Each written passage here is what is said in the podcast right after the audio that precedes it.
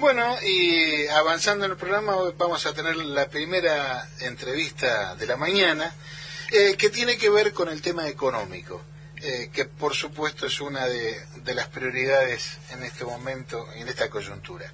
Eh, tenemos el gusto de saludar a María María Ibáñez Martínez, ella es magíster en Economía de la Universidad Nacional del Sur, con varios estudios de grado, en fin, tiene un currículum sumamente amplio, pero en particular la, vamos a entrevistar en, tanto forma parte del Instituto de Investigaciones Económicas y Sociales del Sur. Así que bueno, te decimos María María, muy buenos días. Daniel Guerini, Claudio Angelini, quien te habla. Hola, ¿qué tal? Buenos días, ¿cómo están ustedes? Muy bien, muy bien. Eh, muy motivados por haber leído un documento eh, que tiene que ver, y que ahora te voy a pedir que lo desarrolles, por supuesto, que tiene que ver eh, con la economía local, porque ustedes han analizado desde el instituto la cuestión del endeudamiento del comercio bahiense, si mal no lo leí, contanos. Sí, eh, bueno, nosotros desde el Instituto de Investigaciones Científicas Económicas del Sur y el Departamento de Economía, que son las dos instituciones en, las que me encuentro trabajando, em, tenemos mucho contacto con, con, la realidad local y, y regional eh, y hemos hecho diversos estudios, eh, a ustedes les llegó uno que, bueno, en particular realizamos con Cintia Martínez eh, durante los primeros meses de este año, ¿no? que, bueno, surge como una necesidad de este trabajo, en realidad surgió como una necesidad de información por parte de la Comisión de Reactivación Económica que se había puesto en marcha durante la época más compleja del COVID y de mayores restricciones eh, para tomar algunas decisiones de política en torno a la habilitación de actividades, etcétera. Así que, bueno, este trabajo eh, surge de esa iniciativa. Ajá. Eh, dentro de, lo que ustedes eh, diagnostican, yo entiendo que hay sectores del comercio diferenciados en cuanto a la problemática. Claro, en realidad nosotros lo que hicimos en este trabajo fue eh, encuestar a los, a los referentes comerciales durante, digamos, durante los meses de abril y mayo de este año y básicamente lo que nosotros queríamos saber era cuál había sido el impacto de la pandemia en términos del endeudamiento del, sector comercial. Principalmente porque eh, muchas de las medidas que, que, se habían tomado, por ejemplo, como el ATP, eh, eran medidas que estaban siendo tomadas por nuestros comerciantes y no entendíamos bien cuál era la motivación o qué implicancias iban a tener estas medidas que estaban en funcionamiento y que podían dejar de estar en funcionamiento en el corto plazo sobre el nivel de actividad de, Bahía Blanca, ¿no? Digamos, el comercio en Bahía Blanca es una de las actividades centrales en lo que tiene que ver con nuestra generación de producto, eh, entonces, bueno, nos interesaba ir por ese lado. Básicamente lo que nosotras hacemos en este trabajo, que, que que, digamos, el aporte más principal fue la generación de información, porque era información que el municipio y las cámaras eh, que, agrupan a los comerciantes de Bahía Blanca no tenían. Bueno, y el, paso posterior fue este trabajo que nosotros hicimos llegar, que creemos que, es un, digamos, un muy buen aporte, que es eh, evaluar cuáles son las condiciones que hacen que los comerciantes de Bahía Blanca se endeuden y eh, cómo esas condiciones o esos determinantes afectan el nivel de endeudamiento, ¿no? Bueno, ¿qué, puedo esperar yo de un comercio que tiene como referente o como tomador de decisiones a una mujer de tanta edad, que se dedica a tal rubro, que no tenía deudas en el pasado? Esa era un poco la lógica de este trabajo. Em, entonces, lo que nosotras básicamente encontramos es que hay ciertas características de la empresa en sí misma que te determinan que determinan si el comercio se endeuda o no se endeuda, digamos. Eh, y ahí en, eso fue súper interesante porque lo que nosotras encontramos es que los comercios que están liderados por mujeres y por personas que tienen menos de 45 años son comercios que en general tienen menos chances de tomar deuda, ¿sí? Y esto quiere decir que muchas veces estos comercios toman como iniciativa ante situaciones económicas difíciles, por ejemplo, como la del COVID, eh, de financiarse con recursos propios.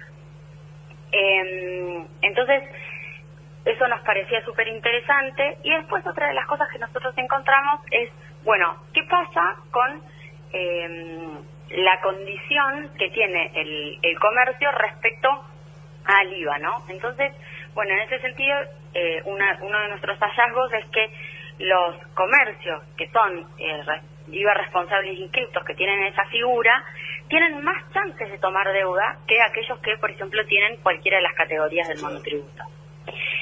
Pero, sin embargo, digamos, la exposición o la categoría que tenga el comercio respecto al pago del IVA no es un determinante del nivel de endeudamiento. ¿sí?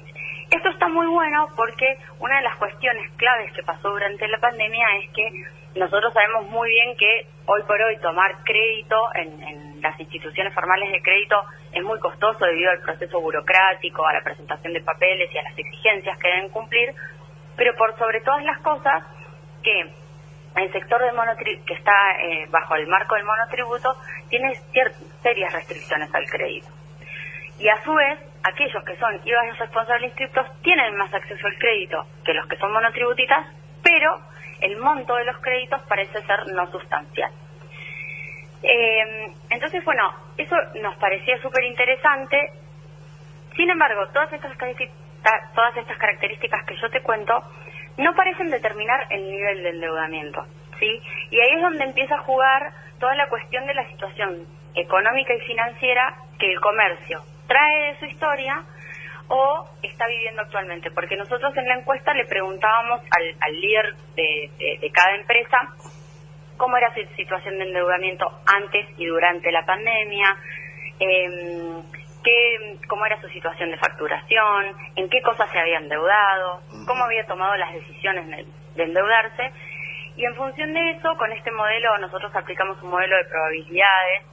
Eh, lo que nosotros encontramos es que, bueno, hay ciertas características propias del comercio que a vos te explican si el comercio toma deuda o no toma deuda. Ahora, si vos querés explicar los diferentes niveles de endeudamiento, las características propias del comercio pierden significatividad y empieza a tomar mayor relevancia la condición la condición económica financiera, perdón. Entonces, ¿qué encontramos nosotros ahí? Bueno, básicamente encontramos que las, eh, los comerciantes digamos, y ahí estuvo muy bueno porque pudimos captar algunas cuestiones de percepción o de expectativas del comerciante. Y entonces encontramos que aquellos comerciantes que decían, bueno, mi situación actual es, es mala o muy mala en términos de la facturación, y yo ya venía mal, digamos, antes de la pandemia yo no, estaba en, una buena situación eh, en cuanto al nivel de actividad de mi comercio. Yo tenía deudas previas a la, a la pandemia y a su vez, eh, cuando nosotros les preguntábamos, bueno, ¿cómo crees vos que vas a poder salir de esta situación difícil? Todos los, digamos, los comerciantes que reportaron que para salir de una situación difícil confiaban en que las ayudas del Estado que habían recibido durante la pandemia se sostuvieran en el mediano plazo, son aquellos que toman mayores niveles de endeudamiento. Esto, ¿qué nos decía, digamos, desde el punto de vista intuitivo? Bueno, lo que nos dice desde el punto de vista intuitivo es que la condición socioeconómica, la condición económica financiera, perdón, de los comercios en el, en el marco de un año, que era el horizonte o la ventana temporal en la que nosotros les preguntábamos, tiene una fuerte incidencia sobre el nivel de endeudamiento que las eh, empresas vallenses tienen o los comercios vallenses tienen. Entonces ahí empezamos a indagar un poquito más en lo que nos decían los datos y realmente los datos eran muy preocupantes, porque cuando nosotros les preguntábamos a los comerciantes cuál era la situación de endeudamiento durante el 2019, o sea, pre-pandemia COVID, encontrábamos que solo el 10% de los respondentes nos decía que tenían un endeudamiento superior al 25% de su facturación. Eh, entraron, a, perdóname María, Daniel Green te, saluda, eh, entraron al, al COVID con ese endeudamiento sobre su capital. Sobre su facturación. Sobre, la facturación, exacto. Eh, ¿Y, ese endeudamiento con quién era? ¿Con la entidad financiera? ¿Con el proveedor? con eh, Mira, una de las cosas que nosotros encontramos es que los comerciantes en general lo primero que hacen es cortar la cadena de pagos. O sea, en sus mm. dos estrategias para endeudarse, las digamos las alternativas más recurrentes son desplazar el pago a proveedores y eh, dejar de pagar las tasas municipales o los planes de moratoria si tenían algún tipo de, de, retraso en el pago de sus impuestos. Y ahora, en eso de, retrasar el pago, lo que te voy a preguntar es eh, de mi experiencia empírica y no es científica y es un solo sector del que yo tengo contacto en economía, en el comercio, perdón, es este a partir de un momento dado que no sabría precisar muy bien de mitad del gobierno de Mauricio Macri, lo que empezó a ver es una eh, una eh, inversión como, como contrapuesta de lo que se venía históricamente haciendo, que es que los fabricantes financiaban a los comercios para pasar a ser los comercios los que a través de los mecanismos de pago están financiando los fabricantes, el pago anticipado, el eh, pago contra entrega, financiado sí, con cheques, con cheques a 30, 60, 90 y hasta en algún momento de los 120 días, pero eh, con el fabricante con plata en mano fabricando, lo que habitualmente era el fabricante concediéndole crédito a través de pagos después de la entrega al, al comerciante. ¿Esto se apreció, se aprecia o es una misión mía, es una visión que está vinculada a un sector solo del, del comercio? Sí, a ver, en realidad eh, el pago, digamos, eh, tal como vos lo mencionás, sigue siendo una estrategia, pero bueno, eh, nosotros también tenemos que pensar que durante varios meses la, la actividad comercial estuvo prácticamente bloqueada, digamos, en algunos sectores en particular. Eh, nosotros cuando hicimos esta encuesta tuvimos una mayor representación de los comerciantes de indumentaria, pero, por ejemplo, las, las respuestas, obviamente que las respuestas de indumentaria diferían bastante de las respuestas que habíamos recibido de aquellos comerciantes, por ejemplo, del sector gastronómico, eh, que tenían básicamente, eh, y también uno tiene que pensar, bueno, cuál es la capacidad de almacenamiento que tiene de mercadería el comercio en función de su actividad, ¿no? Digo, de golpe e, este, estos mecanismos de pago son más factibles en ciertos sectores o en ciertas eh, en ciertos rubros del comercio y en otros no, pero sí es real que al caer a cero el nivel de actividad, estos pagos, digamos, en adelantado se cortaron y a su vez los compromisos tomados empezaron a, a desplazarse. Porque digo, uno entrega un cheque a 120 días y en el día 30 te cae el COVID y te cierra la actividad, es muy pues. probable que en el cheque del día 120 vos no tengas los fondos para pagar. Sí, tenemos una pared empapelada con cheques hechos contra la fecha de iniciales de la pandemia. Y, digamos, un dato que, que, nos pareció a nosotros positivo es que el comerciante bahiense, más allá del ATP, digamos, que, fue un, eh, un alivio y ellos lo destacan para, para el pago de salario, el comerciante bahiense en general no, no recurre a, a desplazar el pago de, salarios de sus empleados para sostenerse en la actividad. Eh, y eso es muy importante porque en otros sectores eh, este comportamiento no es tan usual. O quizás eh, en algunos sectores uno empieza a escuchar que se pagan los salarios de a 10 días en función de la facturación y no entre los primeros 5 días hábiles como es más usual. Eh, realmente este, este trabajo además eh, a nosotros nos puso en evidencia el grado de vulnerabilidad financiera ¿no? que, tiene el sector comercial bahiense. Eh, María, te hago una, una pregunta. ¿Ustedes cómo ponderaron eh, el hecho de, digamos, la influencia de la informalidad en la toma de financiamiento? Quiero decir, este, ¿cómo influye que haya mucho mucha actividad económica en negro respecto del financiamiento? Bien, en realidad nosotros ese aspecto puntual no lo, no, no lo evaluamos en la encuesta eh, porque realmente es muy difícil de evaluar en una encuesta, o sea, digo, la, la economía informal es difícil de evaluar en una encuesta que no sea mediada. ¿Qué quiero decir con esto?